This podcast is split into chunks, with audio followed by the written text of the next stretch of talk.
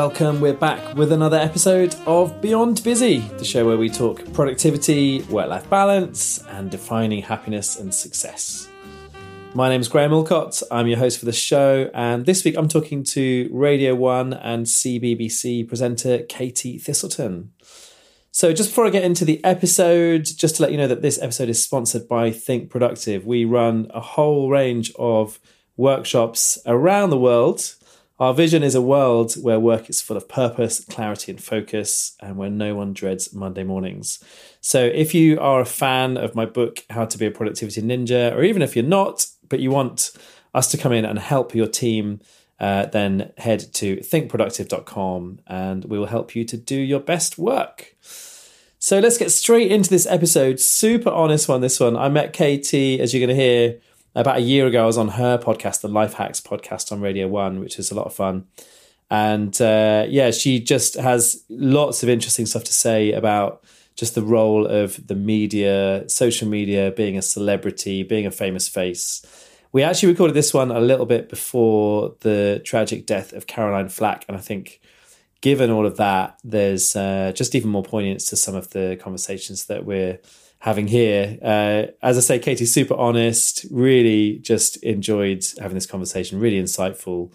And uh, someone who's doing jobs that I think, you know, many of us at sort of different times, particularly in childhood, maybe like the first jobs that we really thought we wanted to do might have been the kind of jobs that Katie does, right? Like being a presenter on Radio One, tick, you know, being someone on children's BBC, tick, you know, like uh, when you first start watching TV, you think, I want to be them, I want to be doing that kind of thing.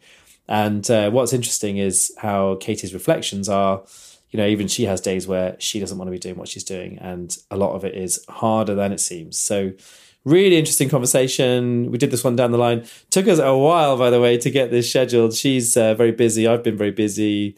And uh, yeah, obviously talks to the irony of the title of this podcast being Beyond Busy. But yeah, it took us a good while to get this together. We were going to try and meet in London and in Manchester. It didn't quite happen. So we ended up doing this one down the line. Here we go. Here's my conversation with Katie Thistleton. I'm with Katie Thistleton. How are you doing? Yeah, I'm good. How are you? I'm good, thanks. Where are you in the world today? Because you always seem to be in different places. Yeah, I'm actually I'm at home today. I'm in Manchester, so uh, yeah, doing lots of different sort of meetings on the phone and that kind of thing, and then off to London tomorrow. Uh, so yeah, had a couple of days actually in my own house for a change, which is oh, nice. That's nice. Um, and last time we spoke last week, you were in um, like a, a sort of succession of Premier Inn hotels with doing a BBC thing. Yeah, oh, I was in so many Premier Inns that week, three different Premier Inns that were all depressingly similar. Uh, so yeah, I was I was out doing sort of talks in schools for BBC Bite Size. So basically, yeah. they they take various radio DJs, Radio One and Capital DJs and stuff out, and we we interview a panel of people who work in the media in front of uh, in front of the teenagers in a in a bid to inspire them to want to come and work in the creative industries. So nice. I was doing a bit of that. I was just chatting to my mates, just got a puppy, and um, there's sort of three of us in this group chat, and two of them have got dogs now, and I am I am so desperate for a dog, but I just don't think I can get a dog while I'm not guaranteed to be in the same city for at least five days a week. I think I just I need a job where most of the time I'm going to be in the same city, and then I can arrange what I'm going to do with that dog. But yeah, my life doesn't work that way. I don't think you can take puppies to the Premier Inn. well, yeah, I think that's the sensible way around to make that decision. And the yeah. slightly less sensible way would be to have a dog that's so small that it fits in your bag and then you can take it to like the Radio 1 studio and to school. I have thought about this. You've thought I've about thought it. about getting a little tiny, um, a little tiny dachshund and getting a little sausage dog, and you know, I could probably sneak it into hotels with me. I could take it on the train. I have thought about it, and I've thought about how much better that would make the sort of train hotel experience having a little puppy with you but might get complicated when they want to go to the toilet and stuff so. Yeah for sure. It's it, it's all great in theory and then the logistics will let you down somewhere along the line. Yeah i yeah, think yeah. i think it would be more stress than it's worth so i should probably hold off. I've got the rest of my life to have a dog so. Yeah. Well let's use the dog as a segue because one of the first things you did was you used to be uh, on tv with a dog called hacker Yes, That's, I did for six years. I did that job. Yeah. So um, tell us about that because I think what's fascinating to me about that is like there must be loads of people for whom you doing that job, they must be really jealous jealous of you because it's like that's the first job that you can really visualize somebody else doing when you're like six or however however old. you know what I mean? Like it's like, yeah. it's like I want to be the person who's like sat with the dog or with Gordon the gopher as it was, which kind of shows. Yeah, my, you you're um, right. Actually, I never really thought about it that way. Yeah. But um, but yeah, I suppose it is being a being a kids TV presenter. But it's it's not something I ever planned to do or wanted to do. Um, I kind of en- ended up in that job uh, randomly. So, but it was brilliant. It was the most fun job in the world. I mean, yesterday I was on Newsround talking about Children's Mental Health Week. So I was back in the same studio because we yeah. we have the yeah. same studio as Newsround. So I was back in that same room, and it just feels like home to me. I was I was there for so long. Nice. Feels like going back to the house you grew up in. Um, but it was it was the best job ever. I mean, now that I've left, on reflection, I, I, I, took it for granted. I think everybody does. I tried my best not to take it for granted at the time, but you do. You know, your yeah. job is a job. Yeah, yeah. At the end of the day, um, it has its downsides, but it was just so fun. It was sort of turning up, just doing a few hours of telly, messing around with really great people, and um, yeah, it was just it was a brilliant job. And how did you get into it? So you said you fell into it, but it, it, it's it's not something that whenever I whenever I've fallen over, that's where I've ended up, right? no, exactly. It's a bit of a weird job to fall into. So I, I wanted to be uh, a writer, really, from being really young. I wanted to be a journalist. So I, I went to uni and then I I trained as a journalist and I started working in the BBC just in any job I could get. So I, I came in on like quite an entry level job as a production management assistant, which I guess is almost a bit like a runner. It's sort of at the same level as runner, but you're you're kind of doing all the admin, you're organising everybody. Yeah. Um. So uh, that was kind of my first job, and then I was a PA. I was a secretary and I was a PA to the two bosses um, in children's, the, the CBeebies boss and the CBBC boss. So I was doing that job, and I, and I really wanted to be in a creative role. So while I was doing that, I was applying for, for researcher jobs and and, and you know jobs on productions. Um, and then eventually I did. I, I got a researcher job for CBeebies and started doing that. And that was essentially writing little songs and stories for, for babies all day and, and recording little radio programs for babies. And but I was still I, I did both um, there was a bit of crossover where I was still kind of working for my my big boss at CBBC, and and she just said to me one day, "You ever thought about being a presenter?" And I was like, "No, definitely not." Um, and she said, "Well, do you want to go for an audition?" And I, it just came out of nowhere, and I was absolutely blindsided by it. Wow! Um, and and they kind of put me forward for an audition, and they, they needed a, a, a new girl at CBBC. Basically, there was. Uh, it was all boys. It was a proper sausage fest. There were there were no girl presenters. What what the last girl presenter had left when the BBC had moved up from London to Manchester. Right. Her name was London, so I guess she couldn't really move uh, move to Manchester. She had to change her name. So yeah, I went for the audition, and I think I was just cheap and available, ready to start on Monday. so they gave me the job, but I was honestly like a rabbit caught in the headlights for the first two years, thinking, "What the hell is going on?" Um, I did drama GCSE, you know, and I'd I was always really chatty in the office. And, yeah. And and you know if if they needed someone to be pudsey, I'd volunteer. If they needed somebody to be in the background on Blue Peter, I'd volunteer. But I, I wasn't sort of trying to become a presenter at all. I, I still wanted to work behind the scenes. Um, so you just really dressed up now, as pudsey or whatever, it. just for like sort of fits and giggles, rather than yeah. like this is a you know this is where you want to take it. But it must have I been so. Yeah, just because I was young and it just yeah. you know you you grab all those fun opportunities because it just seems like a bit of a laugh, and I found it very exciting to be kind of working in that environment where that kind of silly stuff was going on. I think I did Pudsey a few times. I just thought it was funny. Yeah, yeah, yeah. Well, we have a funny thing to put on Facebook and be like, "Oh, look, I was Pudsey today." I just thought it was a bit of a laugh. We have something in common there then, because one of my student jobs was I was Hugh Bear, which is the Warwickshire County Cricket Club mascot. Oh, and, um, amazing! Um, and that was just like I saw the advert, and I just thought that just sounds like a fun student job to do. So, so. You'll you'll know the levels of dehydration that, oh, that you go my through. Goodness. Yeah, in, yeah, yeah. It's not nice. Yeah, and um, you you would have had the lights of the TV studio presumably, but for me it was like the middle of the pitch in July, midday, uh, and we were often sponsored by a gym. So I'd be doing like star jumps and stuff in the costume in the middle of the pitch. Um, oh, yeah, I used to wow. lose like half a stone doing yeah. that. you sweat so much in it, don't you? But yeah. I, I, honestly felt a little bit drunk for yeah. days after doing yeah, you do. I was just so dehydrated. yeah, it's like the similar feeling of when you come out the sauna and how you yeah. feel like six hours later out the sauna kind of thing. It's like yeah. that same kind of level of dryness. It's kind of weird. But fact, yeah, maybe I should um, take it on as a new hobby instead of the gym. That would be a good way of losing weight. Maybe. it really would. Yeah. but tell me about so so you obviously had somebody there. You're behind the scenes, and someone has kind of spotted something in you, and you're saying like you're quite chatty. Do you think that was the main thing that you just have a natural way of being able to just kind of build rapport with people, or was there something else that you think, looking back on it, they kind of spotted in you?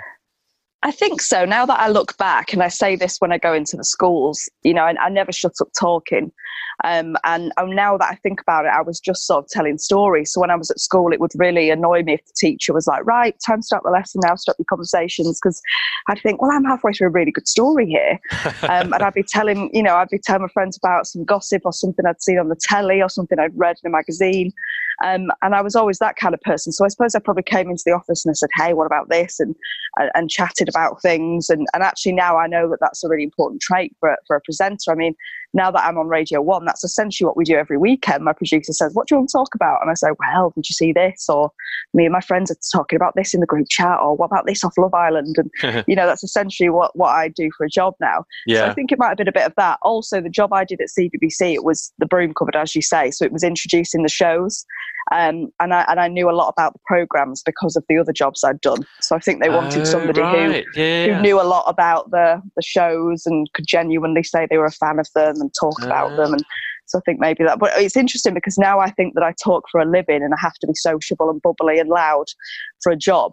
I don't think I am that person in the office that's bubbly. like now I think if I run into somebody in the lift on the way to the canteen I'm actually quite quiet right. because I'm because I've used that energy up Yeah, and what you Um, like when you get home? Do you just kind of sit silently in a corner and sort of a little bit yeah definitely it comes it comes a bit in waves but yes some nights i am just like oh sorry to my boyfriend like i'm just i'm just so tired he's like are you okay and i'm like yeah i just i'm so tired Yeah, talk especially if i'm doing like the podcast we do for radio one that's about um different mental health you know as you well know because you were on it um yes, that's how we met, and we'll put the link Yeah, to, to my episode of Life Hacks. We'll put that in the show notes for this. If Oh, you great. Check that out as well.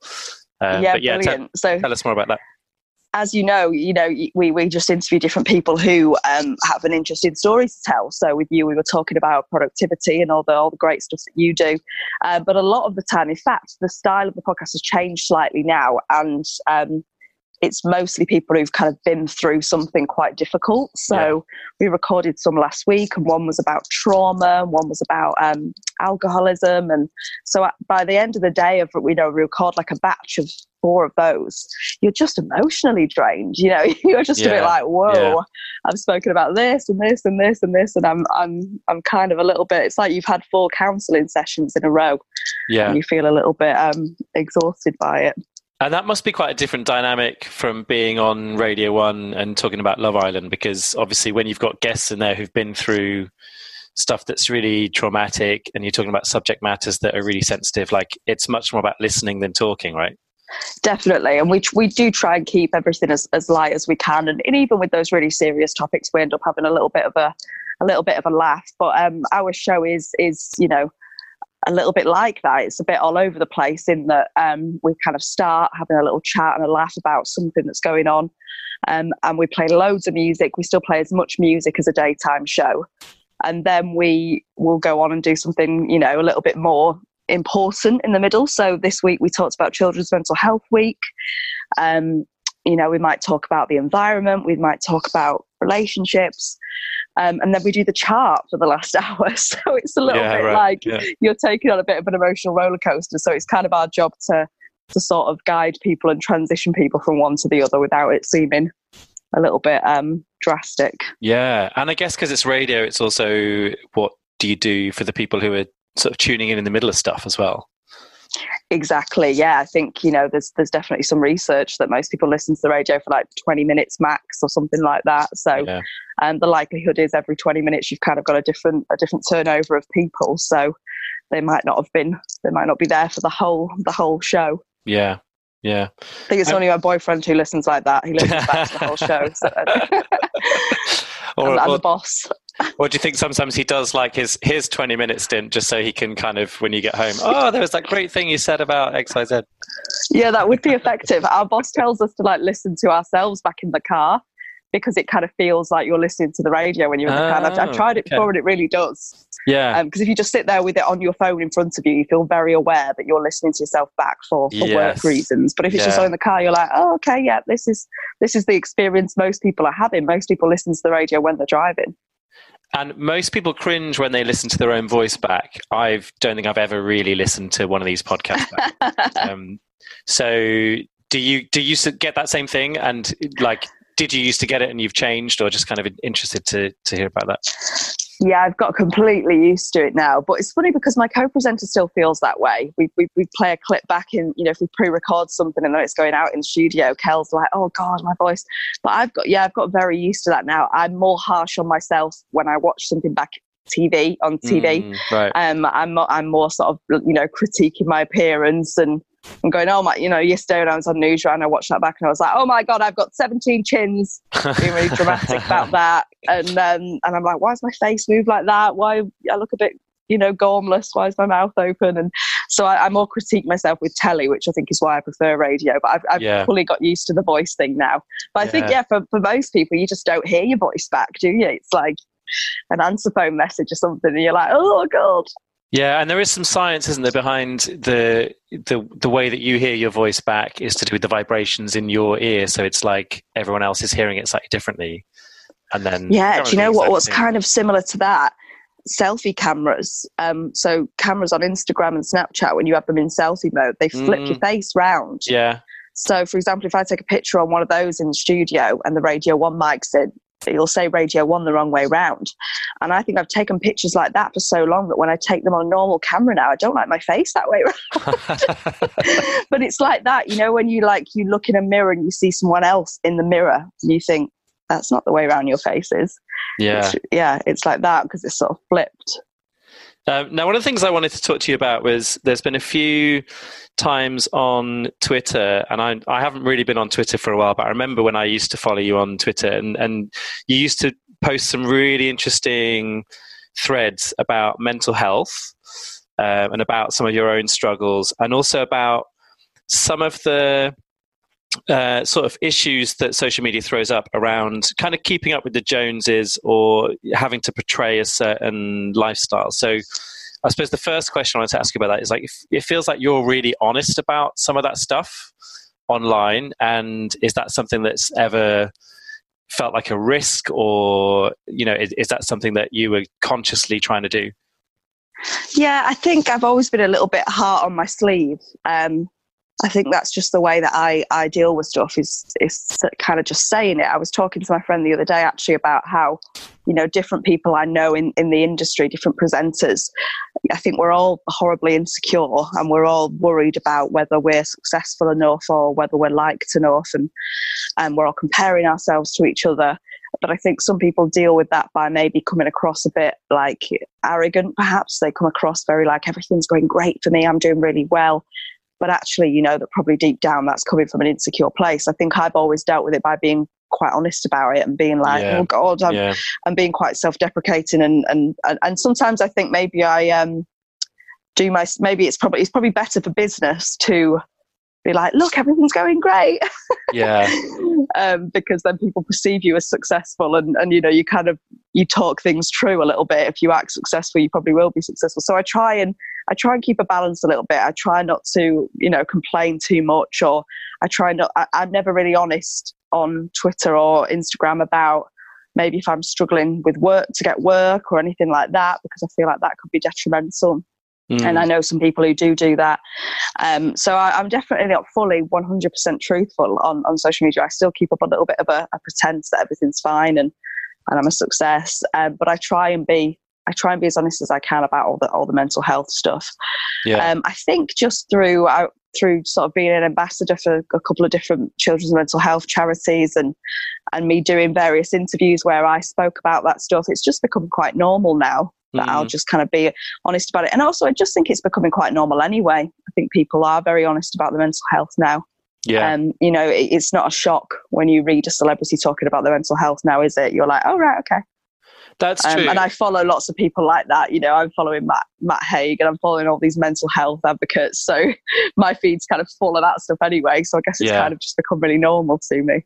I love Matt Haig, and also he lives in Brighton, same as me. So he's oh, one, he does, one of those yeah. people who is on my radar to get on the podcast. you Um, definitely should we'll get him on. Yeah, Yeah, he's fab. He's fab. although he's also quite shy, and um, Yeah, well, this is the thing. This say is the thing. Yeah, I mean, you know, we'll have it sometimes. We'll be recording podcasts and people will drop out at the last minute or whatever, and and, and you know, it's a bit annoying. But also, part of me is like, well, do you know what? We're you know, we're interviewing people with mental health problems, and if we're going to be, um, if we're going to be like, you know, supportive of people with mental health problems, you've got to understand that actually it's quite hard. for sure. You know, even I, even I get days where I've got to go out and talk in front of a school, and I just think, oh my god, I can't do this today, and and I and I do. I force myself to do it, but Mm, but it's a struggle. And I think sometimes I think that gets hard for people like Matt Haig, who essentially, you know, never really wanted to put themselves out in the public eye. His his book about his mental health was kind of a surprise success, and now he Yeah. finds himself having to counsel people all the time. yeah, for sure. Um, and so, tell me a, a bit more about how you feel that impacts different generations. So, a lot of people listening to this podcast uh, may be a bit older than you, and maybe even a bit older than me. let's say. um, and you know, one of the questions that's in my mind is: yes, society has opened up more about mental health, but you've talked a lot about children's mental health. And do you Mm. think do you think children's mental health is just more recognized as an issue now, or do you think it's actually just more of an issue now? Like, do, do- you know, do, do some of the places that young people are hanging out online is that is that increasing some of those uh, feelings of anxiety and issues around mental health? I think it's so hard to say, isn't it? Because I think we've always, you know, we've always had mental health problems, but perhaps, you know, nothing was done about it. I mean, you know, once upon a time, people were genuinely put into mental asylums and, you know, for, for things and, and treated as though they were crazy. And, you know, there's always been people with addiction problems. There's always been suicides. Um, so we've, all those problems have already been, have, have all, always been there. But I think um, we definitely speak about them. Perhaps now people talk about the mental health before it gets to those stages. Mm. Um, with children's mental health, again, I think mental health problems have always started in childhood, but we don't necessarily um, recognize that because it's kids, and you think, well, kids got to be worried about. And um, when they're teenagers, it gets blamed on the hormones and and them just being teenagers. Yeah, Um, I do think you know social media gets a really bad rep now, and I and I do think, but it's hard for me to say because I obviously wasn't, you know, I wasn't alive in the '60s, I wasn't alive in the '20s. I don't know what life was like then, really. But I do feel like perhaps now there's more pressure on young people um, to kind of be good at everything, to have a successful job, to be attractive, to have a good body, to run a marathon.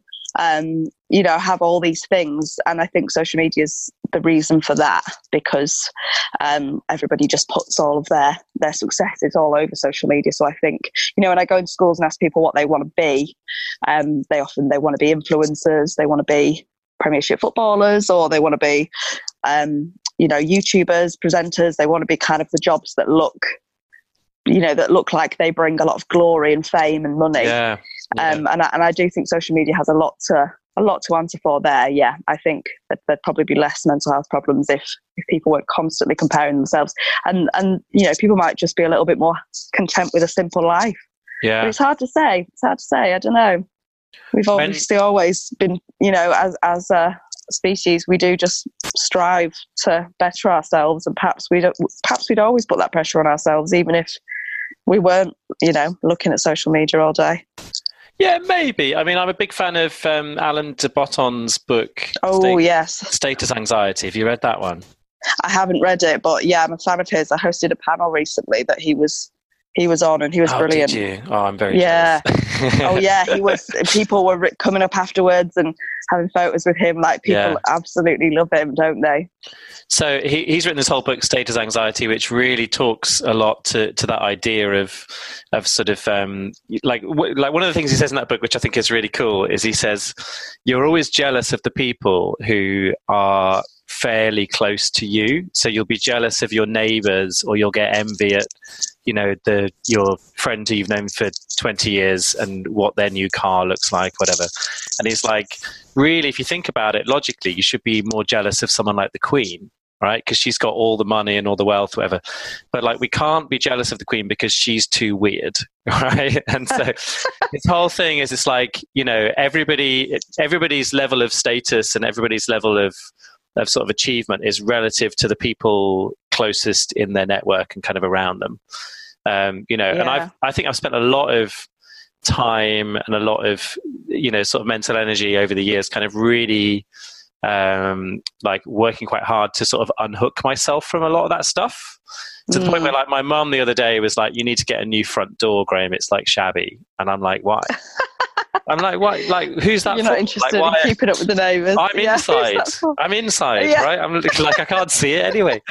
You know what i mean? So i so i think i um i try and um you know unhook myself from that stuff as much as possible. But like you were just saying there about how you you know you're in schools you're talking to lots of young people all the time and and they're saying i want to be an influencer. I want to be a celebrity um, and you know you've been in and around that world so like what's your response to that when um, when people are kind of voicing that as as the ambition well, when we're sort of talking about all the different jobs you can do, when when they say they want to be like a pop star or a Premiership footballer, I, I kind of say, well, you know, you know, go for those. If that's your dream, go for those dreams. There's lots of people who have gone gone for that, and, and it's been realised.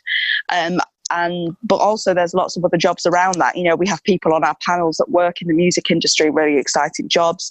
We have people who design football shirts and football boots and we've had people on the panel who commentate on matches or work for match of the day as a researcher. And you know we, we sort of try and say to them there's so many different jobs in those areas if you have a passion. And certainly if your passion is YouTube, your passion is social media, your passion is sport, you should go for that because that's the thing that you're going to enjoy and be good at.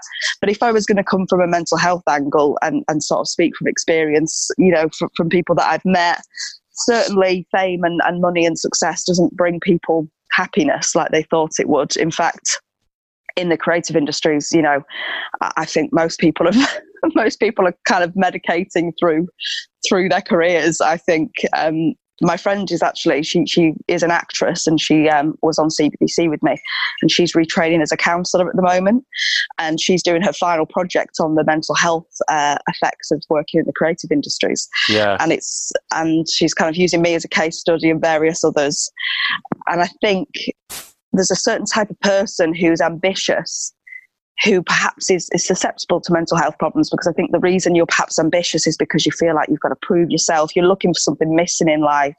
You're looking for this this amazing answer that you think will be at the end of this big career achievement, and then you mm. realize it's not. Um, and and also then I think it's an industry that pulls you apart for various different reasons for being unreliable and for, you know, some of the Twitter trolls and stuff and, you know, yeah. all the comparison, all the very. So I think it's kind of twofold that the reason that uh, those mental health problems are rife. But, you know, we, you know, need to look at the news and look at how many people that you admire in, in creative and artistic careers have, that have taken their own life. Yeah. I think certainly it, it doesn't make you any happier to get to, to have fame. Definitely not. Yeah. Um, I, th- I, think people think that they'll feel special, and th- this just doesn't just apply to people who um, who are, are, famous. This applies to everybody. I think that I work with in the creative industries because when you tell someone, you know, I was chatting to a makeup artist at CBeebies the other day. You tell someone you do the makeup for the CBeebies presenters, they're like, "Oh wow, that's amazing!" You know, you get to feel a bit special. Mm-hmm. And in mm-hmm. my job, I get to feel special because I, you know, a taxi driver asks what I do, and I say I'm a Radio One presenter, and they're like, "Oh my god, that's yeah. amazing!" Yeah. You, you, know, there's little moments where you get to feel special because your job sounds really exciting. And I which think, is again is one of those things, isn't it? Like, I, I mean, I remember. Um, yeah, I mean, like Radio One presenter. Like when I when I was growing up, the people who were on Radio One, they were like the coolest people, yeah, you know, going right. And it's it's another one of those jobs that like people would definitely be jealous of. And I actually don't listen to much radio like at all now. And I honestly can't remember the last time I've I listened to Radio One. I don't think I'm the target demographic.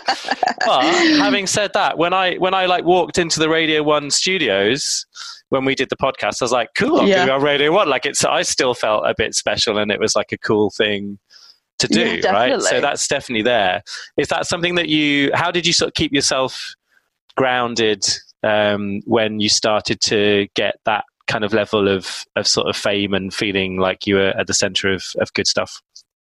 It's really exciting being on Radio One. Every time I walk into that building, I'm uh, I purposely go the route. There's kind of a certain door where you walk through, kind of a tunnel, and the radio's playing, and there's all these quotes on the wall from musicians, and I purposely always go that way because I find it. I think that's probably the way I walked in the first time I went there. Nice. I just thought, yeah. wow, this is cool, um, and I find it really exciting. It does make me feel special to be able to say I'm on Radio One, um, but the fact that my my job is still so unreliable, um, you know, I don't get paid a ridiculous amount of money to do it. I'm not on Radio One every day. I'm not one of the big Greg Jameses or Scott Mills or what have you. And I still, you know, get so many career setbacks and, and struggle sometimes to to get enough work. Yeah. Um, that that keeps me grounded. I don't think there's ever risk of me uh, getting above my station because I think the job for every for every time you're made to feel special, you're probably kicked to the floor three other times. so um, it's it's nice to be on Radio One, and I and I feel like that's that keeps me sane when the rest of my you know when I'm struggling, I'm getting setbacks and being told no, and you know yeah. um, but so yeah, it's it is it's nice. It, it still has that cool. I'm glad it still has that really cool sort of perception. Yeah, for sure. Um, last thing I want to ask you about is work-life balance, and um, like I, I suppose from from what you've described, it it kind of feels like perhaps you have times where you're much busier than other times, and maybe it's not like you're in a sort of nine to five rhythm that's always the same. But there's something quite interesting about work-life balance in how it relates to your job and what you do, because if if part of being on Radio One is sharing what you're talking about in your friends' WhatsApp groups and your opinions on Mm. Love Island or whatever. Like it must get to a point where it feels like every decision you're making, you know, has to sort of relate somehow back to being material for the show, right? Or or some kind of experience that you want to share. And just wondering just how you kind of switch off from that. How you kind of how do you separate you, you know, the worker from you, the person? Yeah, for years now, I felt like my job is very much just being me. You know, if- Mm. if I put something on social media, that's kind of part of my of my job, being a presenter, being a broadcaster. So um, I don't feel like it ever really ends. And for that reason, I will find myself lay in bed, you know, at midnight, and I'm maybe doing something nice, like I'm reading a book on the Kindle app, or I'm, um, you know, on Instagram or whatever, and then I'll find myself going on to an email and answering a really boring email because it just all feels like it's almost part of the same thing. Um, and Mm. also for that reason, sometimes I'm, go- I'm on social media and that's work. I've got messages from people that's work related, or I'm looking at people in my same. I'm looking at what the presenters are up to, and that's making me feel a bit inferior about what I'm doing. Um, and I I used to be a real workaholic, and it was. Um, it was one of the ways that I think I I tried to sort of fill that that missing hole in life that we all feel like we're trying to fill. Um, and I would constantly work. I would come home from work. This was when I worked for the BBC in a nine to five. I would come home from work and I'd be applying for other jobs and I'd be planning things and I'd be writing and I'd be thinking about my career goals and writing lists of those things. Um, but I made myself quite unhappy with it. And I think because I Wow. got to a stage where I was had depression and was so unhappy, um, I'm now quite aware that that that doesn't make me happy and that the simple things the nice simple things in life are, are more important so i feel myself like if i'm going on instagram and i feel everything on it's just annoying me or i go on my emails and i read an email that really annoys me i just go right okay you're not in the mindset for this tonight go off that and go on to something else. Yeah. and also my partner's really good. Like he you know i watch telly with him pretty every night that i'm at home we sit and watch telly together. And sometimes i'm on my phone at the same time as watching love island. You don't really need to be fully engaged with love island. You can do two things at once. Um, but if we're watching something a little bit more that you want to concentrate on more i'll make sure my phone's down. And Yeah. and he's Yeah. very good at being like you know don't stay on your phone in bed too long. And so so he kind of keeps me um relaxed and doing doing the normal things that you should be doing as well not just constantly if i was you know on my laptop upstairs in the spare room and at eight o'clock at night he'd be like what are you doing come down and watch tv so Yeah. So Um, someone yeah. who keeps you grounded, yeah yeah exactly yeah which is all good. And that drive that you were talking about before, where you were saying, you know, you'd be sort of coming home and applying for the next job and sort of constantly thinking about the next thing at work. Like, where do you think that came from? I think it. I don't think it comes from a happy place, to be honest. Um, Mm. I think, you know, I've always been quite ambitious, but actually now that I've kind of analysed my, my mental health so much, I think I was ambitious because I thought sort of getting a job that was really cool, like working in the media or whatever, would make me feel really special and that that would somehow cure any feelings of, of emptiness I had. I think it often comes from quite an unhappy place being a workaholic. Yeah. Um, so I think now that I'm kind of in a better place, I'm I'm better at being able to to put my uh, put my phone down, put my computer down, and not constantly do that. And also, I think I realised that you know what's the you might know this because because of what you do, but there's the philosopher that has the theory of the eighty percent, twenty percent. So like the, the Pareto law principle. Of, yeah, that's the one, the Pareto principle. And I think I spent a lot of time doing a lot of fluff that never amounted to anything. And now I try and think, right, what is my actual dream? Okay, I want to be this morning presenter. Okay, great. So what do I need to do for that now? Email someone from this morning with some ideas. That's what you need to do right now. You know, I try and think, I try and start with the big picture and move back now. Nice. Um, so that I'm doing less, but but sort of doing more more in less time. Cool. Yeah, it makes a lot of sense. And we've we've finished on a bit of productivity advice, so that can't be bad. Yeah, perfect. um, so on brand. It's been lovely having you on Beyond Busy, and um, just let everybody know where they can connect with you, find out more about your work, and all that kind of stuff. Yeah, great. So, well, my Radio 1 show is on Sundays from 4 pm till 7 pm. Um, and we talk about all kinds of different things like this. So, if you're into this podcast, I'm sure you'll be into it because we, we talk about just all important things to do with life and how to run your life better. Um, and there's a podcast as well that you can get wherever you get your normal podcasts. It's called Life Hacks. And you can get me on Twitter and Instagram. And I'm just Katie Thistleton, just my full name. And it's Thistle, like a thistle ton, like a ton, like a ton of thistles, if you want to know how to spell it. And uh, it's been weird this way around. It's been weird just kind of you interviewing me. I feel really bad, like I've not asked you any questions about you. well, we did that one before, right? But uh, well, no, we've already done it. We've happily do it. it again sometime. yeah. Oh, definitely. We'd love to have you, defo. Cool, uh, Katie. It's been great. Um, thanks so much, and I'll catch you soon. Oh, thank you so much, Graham. That was lovely.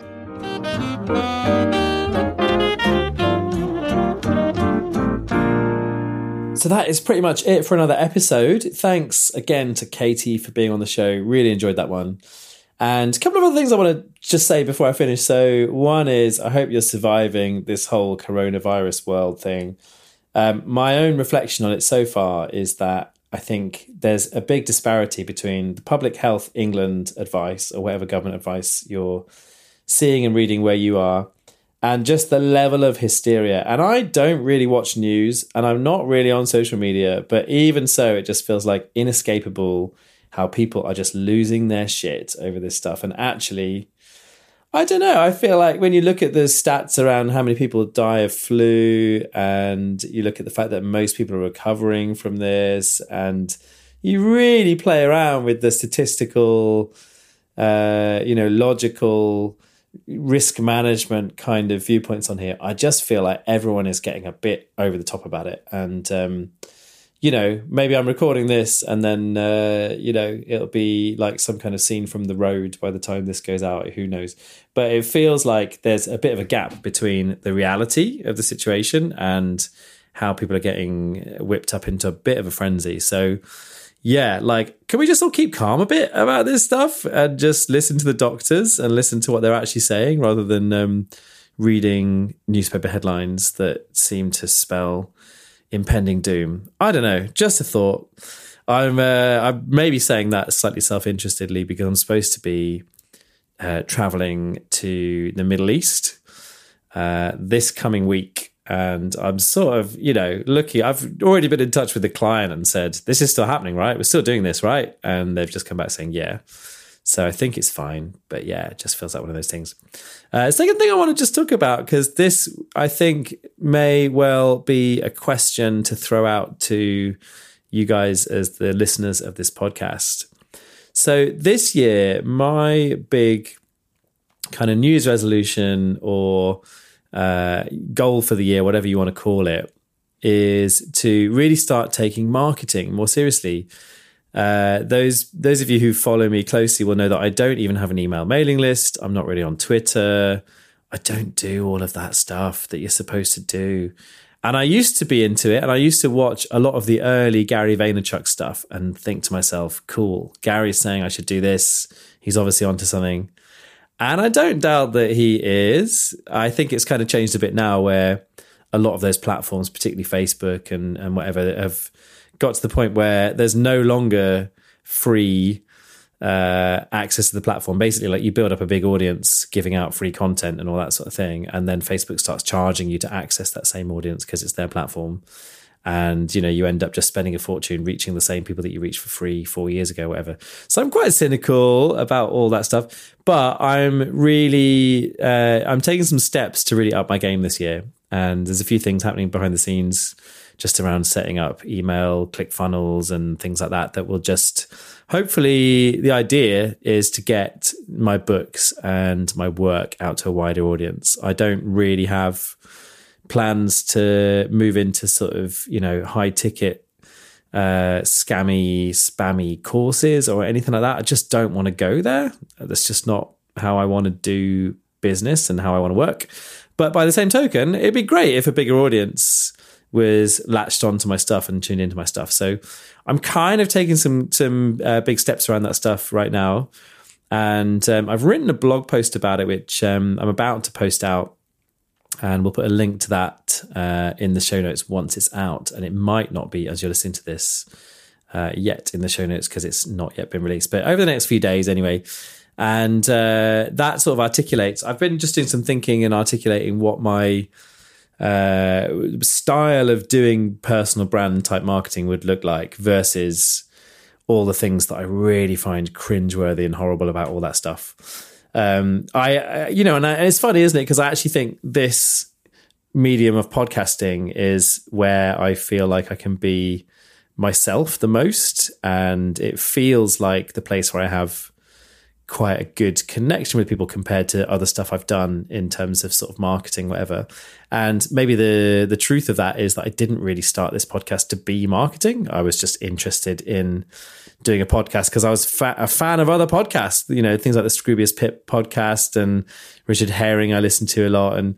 Uh, quite a few other of those podcasts, you know, Desert Island Disc podcast and stuff like that, where it's like people being interviewed about their work and what they do and their stuff. And uh, I've just always been into that. I just really like it. So maybe that's why it feels like the most natural thing for me is because it doesn't ever feel like work or marketing.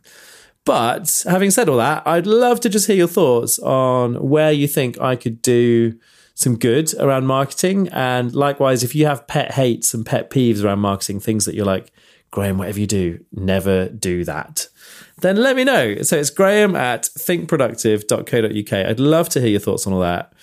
Um, or you can add me on Instagram and just send me a DM there. I'm just simply Graham Allcott, just all one word on Instagram. So yeah, find me on Instagram or send me a, an email to graham at thinkproductive.co.uk. The questions are what would you like to see me do around marketing and personal branding that you think would be good and add value to the world? And what would you hate to see me start doing around marketing, personal branding, all that sort of stuff?